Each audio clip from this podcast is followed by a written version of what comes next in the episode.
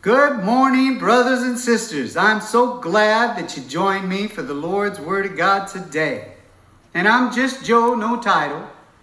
And today the message is about leading people to Christ.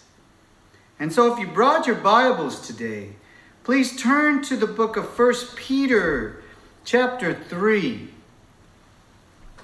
And we'll read about Jesus and the Christ starting at verse 18.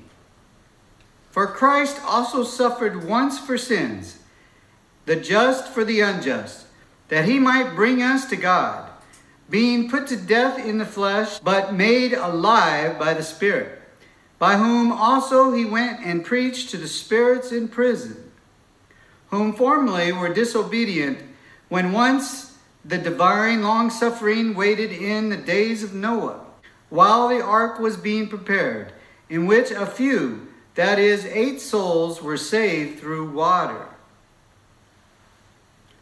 So, what the Word of God is saying here, brothers and sisters, is when Jesus, our Lord and Savior, came from heaven, incarnated in human form, to die on a cross for you and me, and was buried, before he arose, he went down to the prison of hell where the souls were chained up and he preached to those souls. And so, to see what happens from that point, please turn with me to the book of Ephesians, chapter 4. We'll start reading in verse 8. Therefore, he says, When he ascended on high, he led captivity captive and gave gifts to men. Now, this he ascended, what does it mean but that he also first descended into the lower parts of the earth? He who descended is also the one who ascended far above all the heavens, that he might fill all things. So you see, brothers and sisters, Jesus came to die for the sins of the world, all the sins of the world. But the people prior to him coming had no opportunity to get saved, to have salvation and live with our Lord and Savior in the paradise of heaven. And so he went down to the depths of hell to preach to those prisoners chained up, waiting for Judgment Day. And all those that believed in him, he took up to the paradise of heaven. Everyone knows that Jesus was crucified with two thieves, one on one side and one on the other. And one of them ridiculed him, but the other one came to know him as the Lord preached to them. And in the book of Luke 23 43, Jesus says to him, Assuredly I say to you, today you will be with me in paradise. You see? So, our Lord and Savior, as He took the thief on the cross up to the paradise of heaven, He also took all those that did not have an opportunity to even know Jesus, got to know Him, and if they received Him and accepted Him as their Savior, as we all have to to make it to the paradise of heaven, He took them up to the paradise of heaven. You know, we as Christians have to take every opportunity to save someone's life, eternal life. And as long as they have breath in their lungs, they can be saved. The thief on the cross proves that. But they have to repent genuinely in their heart, give their life to the Lord. In many places, like the workplace, has really changed. Morality has changed the workplace here in the United States. It used to be you could not cuss in the United States in a workplace, in a business meeting. But now it's accepted in many places. But yet you can't say the word Jesus in the workplace here in the United States. It's terrible. But we are to follow God's law and we are to obey the laws of the land. And so I'm not here telling you to do anything that's going to get you fired. But we answer to God Almighty. And if somebody comes to you and asks you, hey, I just want to know why do you always have a smile on your face? Why are you always joyful and happy? Tell them. Tell them it's because Jesus saved your life. Because you know where you're going when you die. Use whatever scenario you want, but that's your opportunity. The door is open to share Jesus with anyone at work if they ask you. And let's say you're in the break room and somebody needs prayer and they come to you and they say, you know, will you pray for me? Okay, you don't have to do this boisterous prayer to get you fired. But you can just hold the person's hand and say a prayer. And even you can do a silent prayer if you feel that you're going to lose your job over it. But never deny praying for somebody. You understand? We have to take all the opportunities we can to save as many souls as we can before Jesus comes. Because, brothers and sisters, He's coming in our generation. And we all need to be ready to meet our Lord and Savior face to face. Even Christians. You know, Russia was testing ballistic missiles the other day. They're practicing war games. And the United States will probably get sucked into this. And that's your opportunity to share with somebody. And tell them. Say, if China or Russia or North Korea hit us with a bomb, would you be ready to meet the Lord face to face? Tell them if they close their eyes, what would they see? If they say they would see Jesus, that's good. If they say anything else, that is your opportunity to share a testimony with them. Everybody has a testimony, it's a personal thing.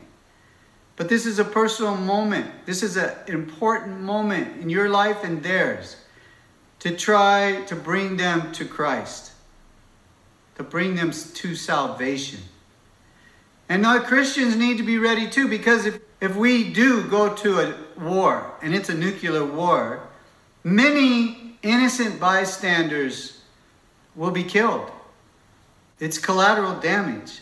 If they're trying to hit a, an airbase next to you, these bombs are so huge, a lot of innocent people will die. And so we all need to be ready to meet our Maker face to face. And tell them that the only way to heaven is through Jesus. In Acts 4:12, talking about Jesus, there is no other name under heaven given among men by which we must be saved. That's the only way, brothers and sisters. It doesn't matter if the person says, Well, you know, I'm a good person. I don't drink alcohol. I don't take drugs. Nah. The only way is through Jesus. And so that's your avenue to bring them to salvation. Jesus is the door. And they have to open the door. It's like a car. They're sitting in the driver's seat, and Jesus is outside the passenger door. But there's no door handle for him to open and come in. And the person has to reach over and open the door for him to come in. And then he will come in their lives. Amen? Amen. As long as they make proper changes in their life to live for Jesus, to renew their mind. They have a carnal mind. Everyone's born with a carnal mind. And they have to renew that mind by making proper changes, like getting rid of evil company, anything that causes them to sin. And then Jesus will renew their mind completely and take that stony heart out of them and Give them a pure, loving, fleshly heart. And then fill them with the Holy Spirit. And so, brothers and sisters, it's so important that we save as many people as we can because we don't know when the Lord is coming. We don't know if we could get hit with a nuclear bomb, and you don't know when Jesus is going to just take you off this planet. Amen. Amen. So, brothers and sisters, if you are here today and you're not saved, and you want to open that door for Jesus to come in, please bow your heads with me now and repeat after me. Dear Heavenly Father, I humbly come before your throne. I am a sinner, Lord. Please forgive me for all the sins that I've ever done. Please wash me with the blood of Jesus. And fill me with your Holy Spirit, Lord. And please, Lord, write me in the book of life and seal me for the day of redemption. And Father, your will always be done, not mine. And I pray this in the precious name of Jesus. Amen. Amen, brothers and sisters.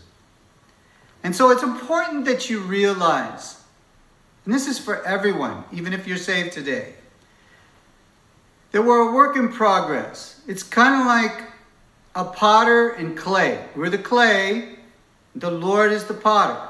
When anyone wants to make a pot, they take the clay and they start to mold it. All right?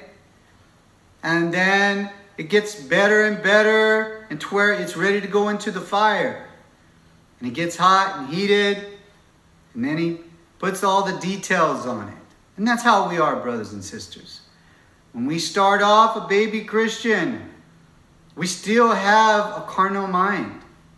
And until that carnal mind is gone, we won't be filled with the Holy Spirit. But as we practice righteousness, we get better and better. Then He fills us with the Holy Spirit. And there's power in the Holy Ghost. And then we're able to rebuke the devil in Jesus' name when he tempts us, and he will flee. But we're still not perfect yet. And God knows that. And we ask for forgiveness with remorse in our hearts. And He forgives us. And as the potter makes the pot, and it matures and gets into a really nice shape, and he's ready to put it in the fire. Yes. Well, that's what he'll do with you. It's all just like that, brothers and sisters. Amen? Amen. And so, brothers and sisters, always remember to please God and do his will, and all will be well with you. Amen. Amen.